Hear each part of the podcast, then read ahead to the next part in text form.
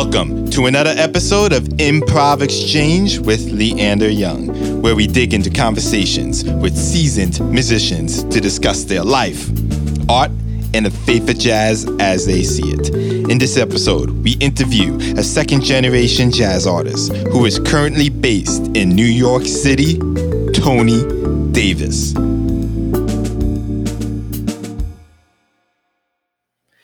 Everybody. Welcome to Improv Exchange. How you doing, man? You good? I'm good. I'm good. Feeling all right. Okay. Can you introduce yourself to the people? Yes, of course. I'm Tony Davis. Uh, I am a guitarist based in Brooklyn, New York.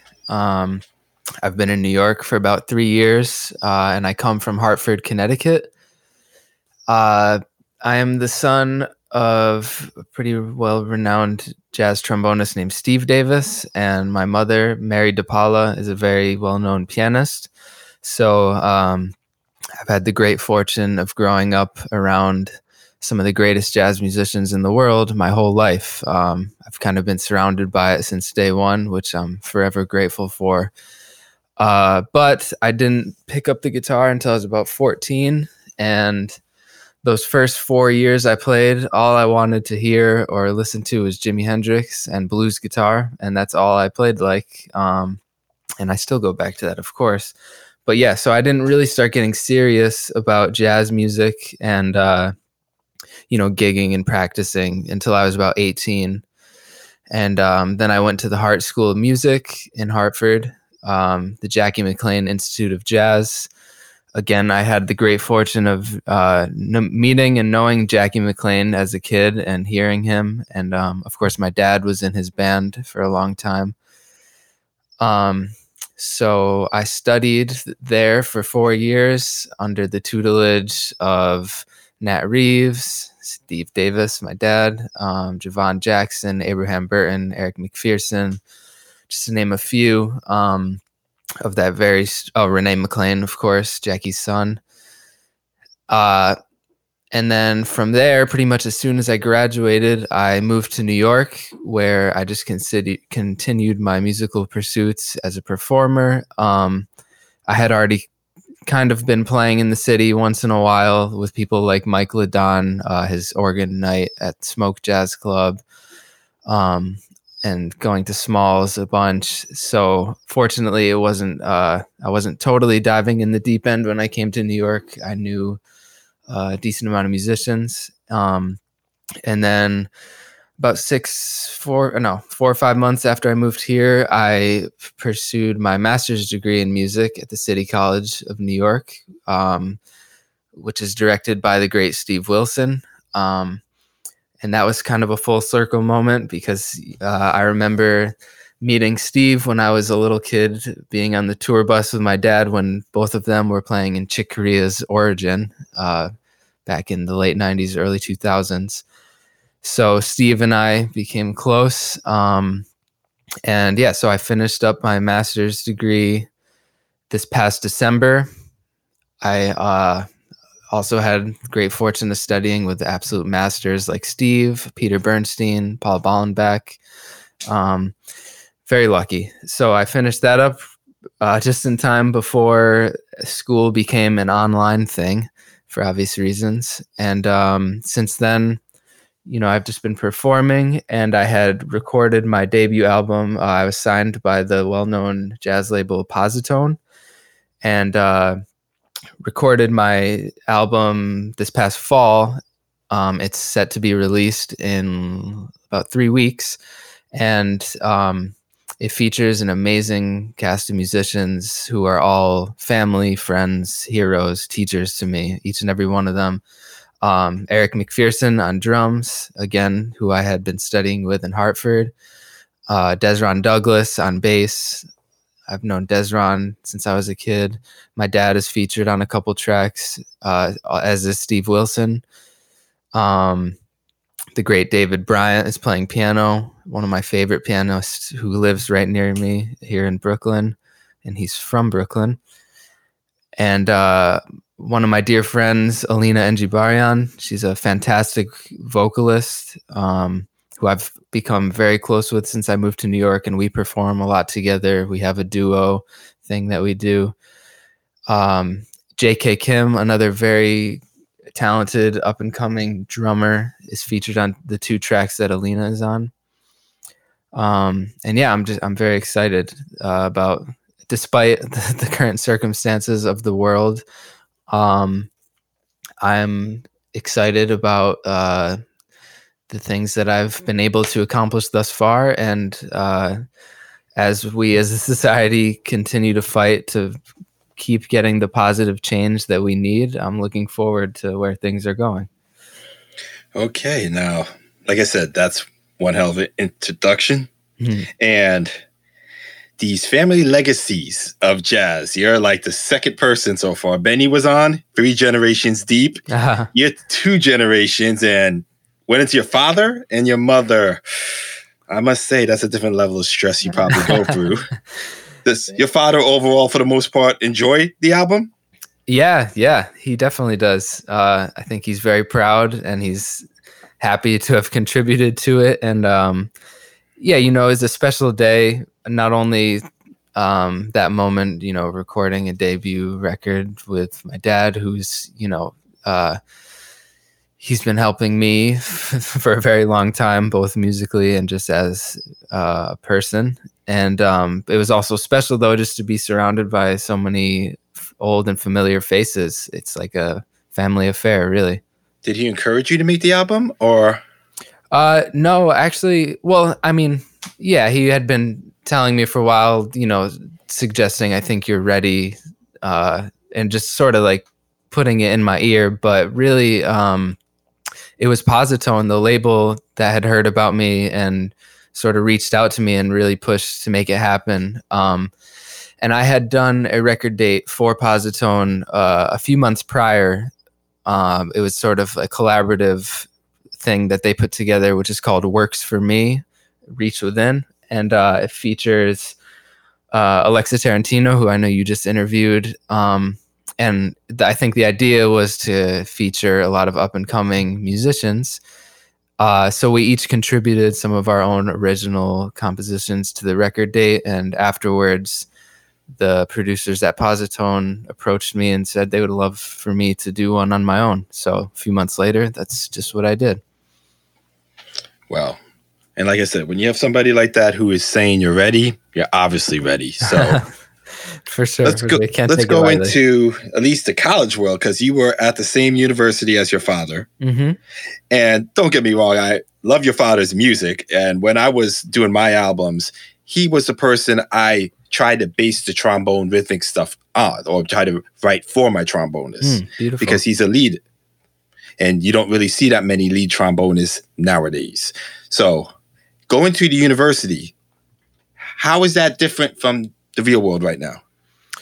Oh, it's extremely different. If I'm going to be completely honest, um, you know, I always, I guess, not so much at the time when I was in school. It sort of hits you when, you know, after the fact when it's time to jump into real life. You know, especially, okay, I'm going to be a jazz musician. What does that mean now? In I graduated there from 2017. So what does that mean in 2017 to be a jazz musician? This is how I'm going to make a living. And even someone like me, who literally is the child of two, uh, well, my mom sort of over time began teaching more in public schools, but still music.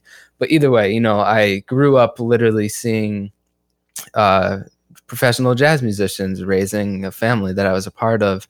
Even with that experience, uh, I still felt such a disconnect when I left undergrad school and how do I apply uh, this to make a living? You know, there's a, a big difference between I learned uh, a tremendous great deal about the music and the history, the lineage, uh, how to play, um, and all that goes hand in hand with how to be a good person too. You know, um, but I think one problem, and I think this is just a problem sort of across the board from what I can tell with my peers at all the programs, is that there's just not enough emphasis nowadays on what it means to be your own manager. Uh, you know, we don't leave college with a, a, jazz music degree and then get signed and have a manager. And uh, it's not like that you know. You have to you have to make all the moves. You have to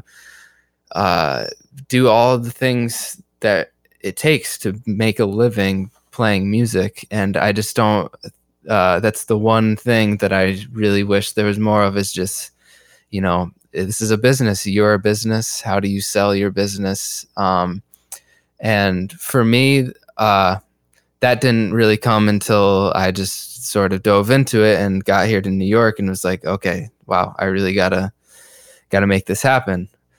Um, but of course not that's not to knock any of the actual musical aspects of everything that i learned in college i can't uh, yeah i can't replace that I'm not saying that, but what I'm saying is you're a student in the jazz world, right? Yep. You have these role models at home. Mm-hmm. You have like I was gonna say the cream of the crop. It, also, I believe your father played with Christian McBride. Yeah. So he's playing with last generation, the current generation. Mm-hmm. You're in the school world. You come into the jazz world, mm-hmm.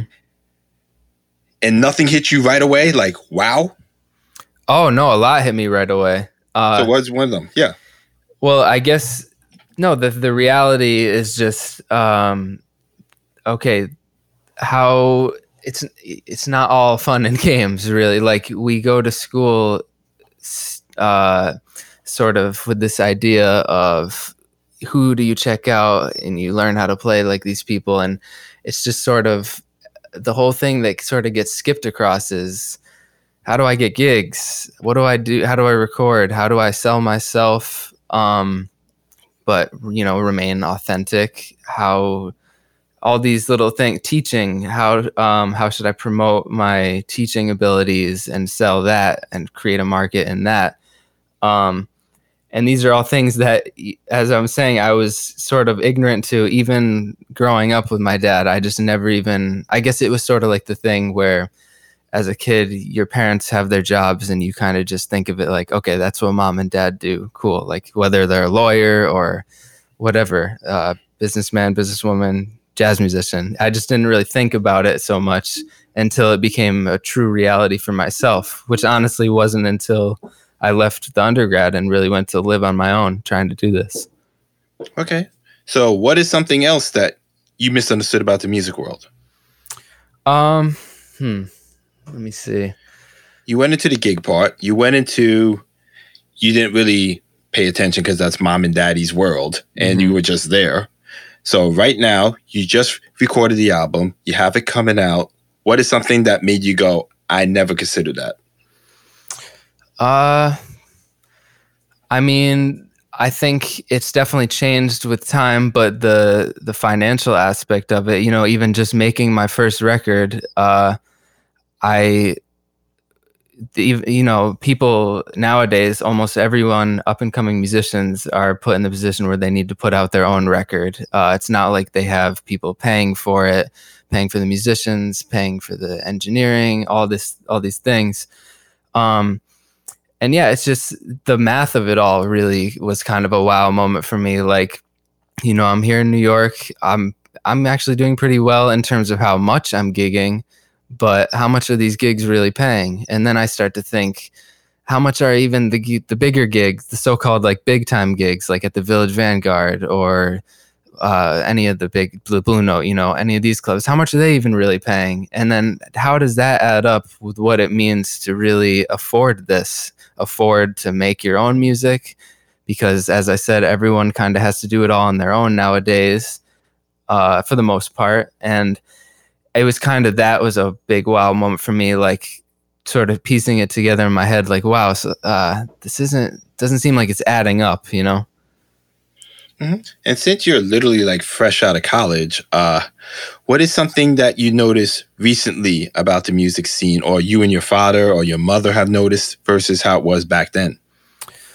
Um it's interesting. Uh well obviously it's changed quite a bit as of late, but I I noticed a lot of the clickiness or I don't know, like trendiness that seems to be going on, and um, it's it just sort of seems a little all over the place to me. Um, as someone who's just entering this world, uh, I don't feel like a sense of direction, maybe in the way that a lot of these this business is functioning, and uh, it seems like there's often a big emphasis on uh, it's an interesting blend of like an emphasis on keeping the older, more distinguished musicians on top. Um, and it, it can be quite difficult, I think, as a younger musician to sort of squeeze your way into the mix and be taken seriously. Um, but, you know, that being said, there is a great long tradition of this music where that, and that's just part of the process, you know, so there's a fine line with that. Um, so, and the other thing that I noticed is that the school thing, you know, it's such a huge part of this music now. It's literally funding so many of uh, the professional jazz musicians in the scene today. You know, they're all working at these schools, which is great. It's giving them a living. Uh, but the schools is almost the scene now, uh, which is kind of weird to me. Um, because now you're getting a huge production of very talented music students entering a uh, constantly shrinking scene, sort of, and it, that's another thing that doesn't seem to quite add up. Uh, you know, especially here in New York, you really see it with each year going by. You see it. You see the clubs closing. You see the market shrinking, like you said, mm-hmm. and that's something even I saw and I questioned. So you have the best teaching in universities, which really question made me question the music world out there. Mm-hmm. And like you said, now you're super qualified, you're well trained, you're well knowledgeable, and like you said, there are no gigs. Mm-hmm. And if there are gigs, you're, pay, you're what, getting paid twenty five dollars. Right, right. Yeah, that's. It doesn't add up. Oftentimes, it does not add up, which is frustrating. So, off that, where do you think music will be in ten years? Jazz music, I should say. Uh, well, you know, there's a big. It seems there's a big trend now to sort of cross pollinate jazz music. Well, you know, first of all, jazz is such a malleable term now, um, but you know, you a lot of people are realizing you have to be willing to uh, take your jazz music and kind of put it in a different context if you want to make this work, whether that's a more hip hop uh, R&B context, um, more electronic music, um, or I'm hearing even more of like a, I don't know, indie folk route that a lot of people are taking just to make it work. And you know, I, I love all those forms of music too. Like you love it too, um, but it seems harder and harder for you know if straight ahead jazz to make it work, especially considering the things we were just saying you know, there's so many of these talented up and coming jazz musicians who technically know what they're doing, but they don't have the outlets to make it happen. And they don't also have, I don't think, the proper knowledge leaving school to prepare them for the current state of the jazz world, which is not the state that they're studying. You know, we're in jazz school studying the lives of all of our heroes John Coltrane, Miles Davis, Charlie Parker. And then later on, Herbie Hancock to Corea. you get even to like the 90s where you had Mark Turner, Kurt Rosenwinkel, Brad Mehldau.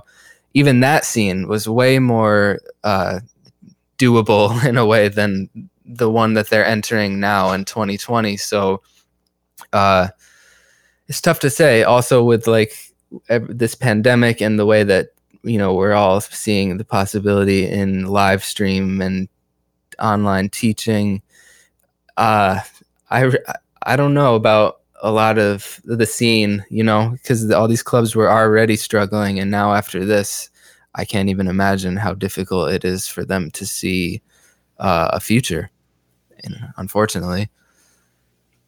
Yeah i don't know if half of these places are going to recover after this but let's get back to your album, okay? Mm-hmm. My favorite song on there is your sixth track, and I believe it's pronounced what is it? Shina? Sinya. Sinya. Yeah. Sinya. Wow, butchered it. no, no, it's all good. but yes, that's I always love bossa nova music. I love Brazilian music, and the fact that you did such a good tributation of it. Yes. Oh, thank you. Appreciate that. So, what is your future projects going to go off? Is it going to go in this direction? Is, do you plan to experiment more? Yeah, definitely a lot of experimenting. Um, I think the most the thing that I'm most grateful for since coming to New York is my exposure to so many different types of incredible music firsthand. Like really seeing it and hearing it in person has changed me and my perspective again on what it means to be a musician. Um, th- you're simply you're sleeping and uh, missing out if you don't go out of your way to try to check out as much of music as possible. And when I really started to fall in love with Brazilian music, it changed my world and the way that I perceive harmony and melody and uh, no matter what the context, you know, it's just great music. Um, so I definitely, I can guarantee you that I'll be playing or paying tribute to Brazilian music for the foreseeable future. Um, I would like to do more uh, with an actual Brazilian vocalist, maybe for the next the next go around, whenever that may be. Um, but yeah, Brazilian music is one of the facets of music that I've really fallen in love with over the past few years. Okay. And what other track on your album stood out the most to you? Uh, let's when you heard the mastering and it was done. Oh well, the I believe it's the tenth track, Lake Sebago, is a tune of mine that I um, had Alina sing the lyrics to, and that just stands out the most to me because I think for future projects, that's definitely one that's really on my mind. Is focusing more on uh, my lyric writing, and I love the way Alina sings and interprets my music. Um, and I've played a bunch of her music. I think we have similar uh, concepts, which is always a great feeling to find someone who shares that. So that one really stood out to me like, wow, yeah, this is something I really like this. I want to explore this more. Um, it's still very much jazz, you know, this that's a jazz song, but um, to me it it feels a little beyond that plane of a label, you know. Understood. And how does it feel to be recording with your father? Was that awkward at all? Uh no, it's it feels talk about similar concepts. That's something that's always eye opening every time I play with my dad. I know I think we both notice it more. Uh, but you know, I heard him practicing the horn my whole life, so when we play together, it's like uh, that's kind of another level. I can, it's it's almost like telepathic sometimes. So that's per- that's one of the reasons why when we did uh, Con Alma, we decided to have no piano because I love to accompany for my dad, and I know he feels the same way. It's we can kind of reach some cool things together. Um, so no, not too awkward, but uh, back in Hartford and other instances when I was you know, still very much getting it together. My dad hired me on a lot of gigs that I definitely wasn't ready for at the time, um, which I'm forever grateful for. You know, that's how you get better. But there's definitely been plenty of, uh, you know, get some cold looks or hard love on the bandstand. But it's all, f- it's all for the music and it's all out of love. So I, uh, yeah. Okay. So if you could remove all the barriers and constraints what type of project would you do and who would you want on it? Uh, for the next thing, I would definitely, like I was saying, I want to, I think, do something with or do more with Alina and really focus on creating all tracks that have vocals and focus on the poetry of the lyrics and um, try to explore more some like more through composed concepts and uh, have songs really explore different terrains throughout each track. Um, I would also like to be able to have the capacity to not record all in one session and be able to go back and add layers and really explore sounds that way. Um, you know, using more acoustic guitars, uh, using more effects. I used some effects on my debut album, um, but that's something that I like exploring with more, and I think I could uh, properly address that more in a future record. So, yeah, I would really like to just be, I guess, more experimental is the best term. Okay. Yeah. And what is the best compliment you ever received? Oh man, that's a tough one. Well, I've had people. I I can't give you an exact source off the top of my head, but I one that I've definitely gotten before is that uh, you sound like you've been doing this for a while, or like I'm playing older than my age, and that definitely means a lot to me because just living in New York for a few years, I can see how much life can improve your playing. You know, we're always practicing, so that's always a constant improvement. But it's really the the life you live that I think uh, you really hear in all these masters. You hear their life and their experiences when they play. So when I have uh, an older musician who I admire tell me something like that, that really speaks volumes to me because um, I, I, haven't lived as much as many of my favorite musicians. So that means a lot. That seems special. Okay. Well, like I said, you're young. Well, younger than me, which, uh, yeah, and you still have a lot to go. Yes. I'm expecting big things, oh, hopefully within you. the next 40 to 60 plus years. Okay, man? yes. So, no guarantees, but I appreciate that. so, before you go, Mm-hmm. We normally like to give a shout out and show our respects to the artists who came before us. Mm-hmm. I'm going to tell you an instrument and two artists. Choose one and tell us why. Okay? Okay. On trumpet, Dizzy Gillespie or Lee Morgan? Okay. Well, I got to go Lee Morgan. Um, I, as a kid, I my dad used to drive around with uh, Tomcat playing all the time and you know that had McCoy Tyner, Art Blakey, Curtis Fuller, just like incredible band. And that song Tomcat, and then there's another song called Twice Around on that record. That as a kid I used to listen to it like crazy, and it just blew me away. Um, although we played a Dizzy Gillespie composition on the record, I got to say Lee Morgan there. Okay. On saxophones, Stan Getz or Cannonball?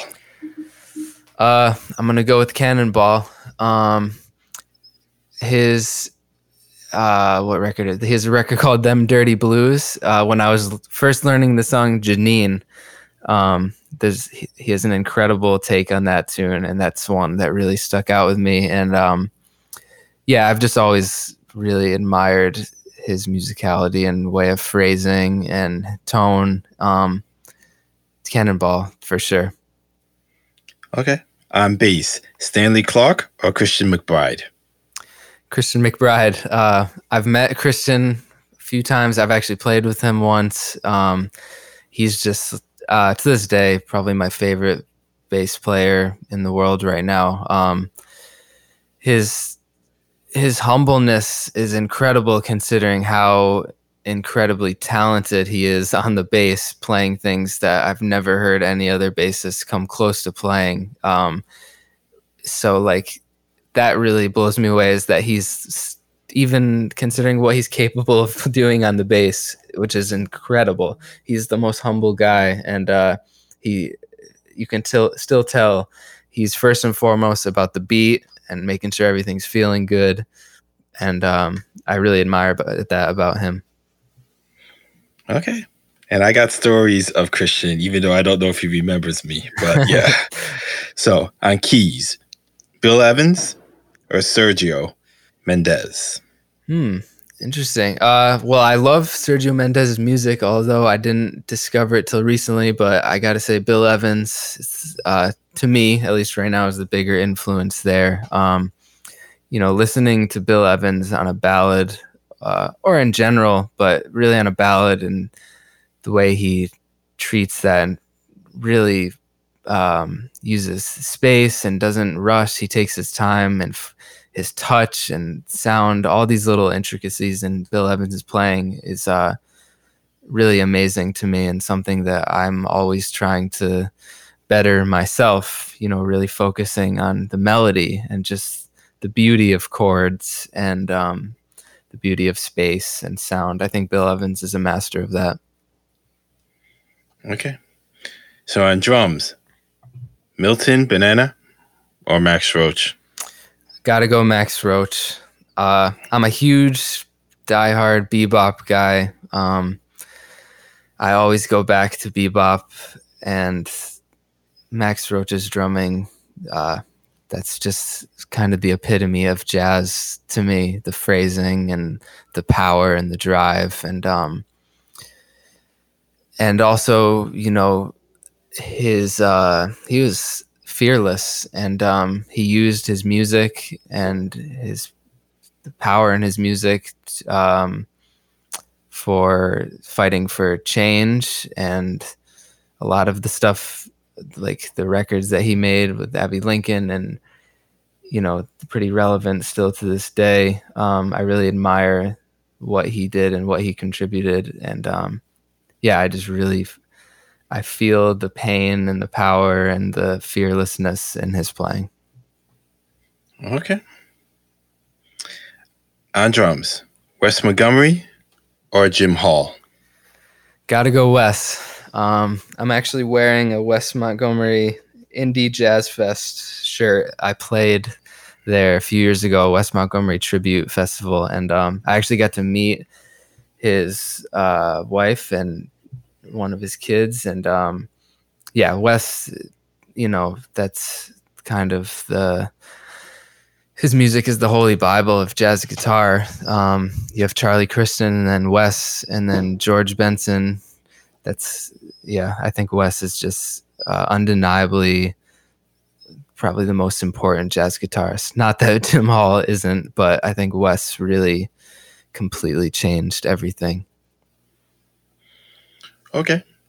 Oh yeah, one other thing I forgot to ask you. My mistake. No worries. Why did you name it Golden Years? Yeah, so that's yeah. I'm glad you asked because, uh, well, first of all, it was recorded in the fall of 2019.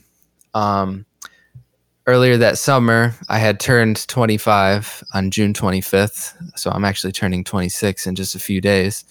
But um, so I turned 25 on the 25th of the month. And when that happens, it's known as a golden birthday.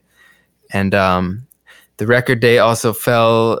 Uh, I was, you know, just finishing up my master's degree. Um, it was my first record day as a leader. I was really starting to get some bigger gigs here in New York, playing with some really well-known musicians, and you know, overall on a personal level, it was just feeling like a a golden year in this in a sense. And I just liked the way that that sounded as uh, an introductory album instead of you know introducing Tony Davis. Um, and then obviously we jumped to 2020, and it's been anything but a golden year to at least that's what most would probably think. But, you know, in a way, I'm still kind of looking at it like that because uh, we're really seeing some amazing things happen despite all the tragedy and, um, you know, anger and confusion that's going on. Uh, we're seeing the power of that people really have when they unite, and change is possible and it's happening. And uh, I think it'll keep happening if we keep fighting for what's right in the world and learning from you know everything that's going on. So I think 2020 could still possibly be the golden year in history if we treat it right. Well said, man. Okay, so could you tell the people where to find you, your website, your social media, etc.? Yeah, for sure. So uh, my website is tonydavismusic.com. Um, and then on social media, you can also find me on Facebook with that um, Instagram. It's Tony Davis Music. Uh, and yeah, you can find you can pre-order or order a hard copy of the CD now. The actual album will be released on July 17th on all the streaming platforms. But um, yeah, if you go to my website, you can find ways to do that and learn more about me and see a bunch of nice pictures of me. okay, everyone. So this is Leander Young with Improv Exchange. Thank you and have a good night. Thank you, Leander. That's that on jazz. Thank you for joining us on this episode of Improv Exchange. Please subscribe on Apple Podcasts, Google Podcasts, Spotify, or wherever you listen. Also, please be sure to follow us on Twitter, Instagram, and Facebook at Improv Exchange.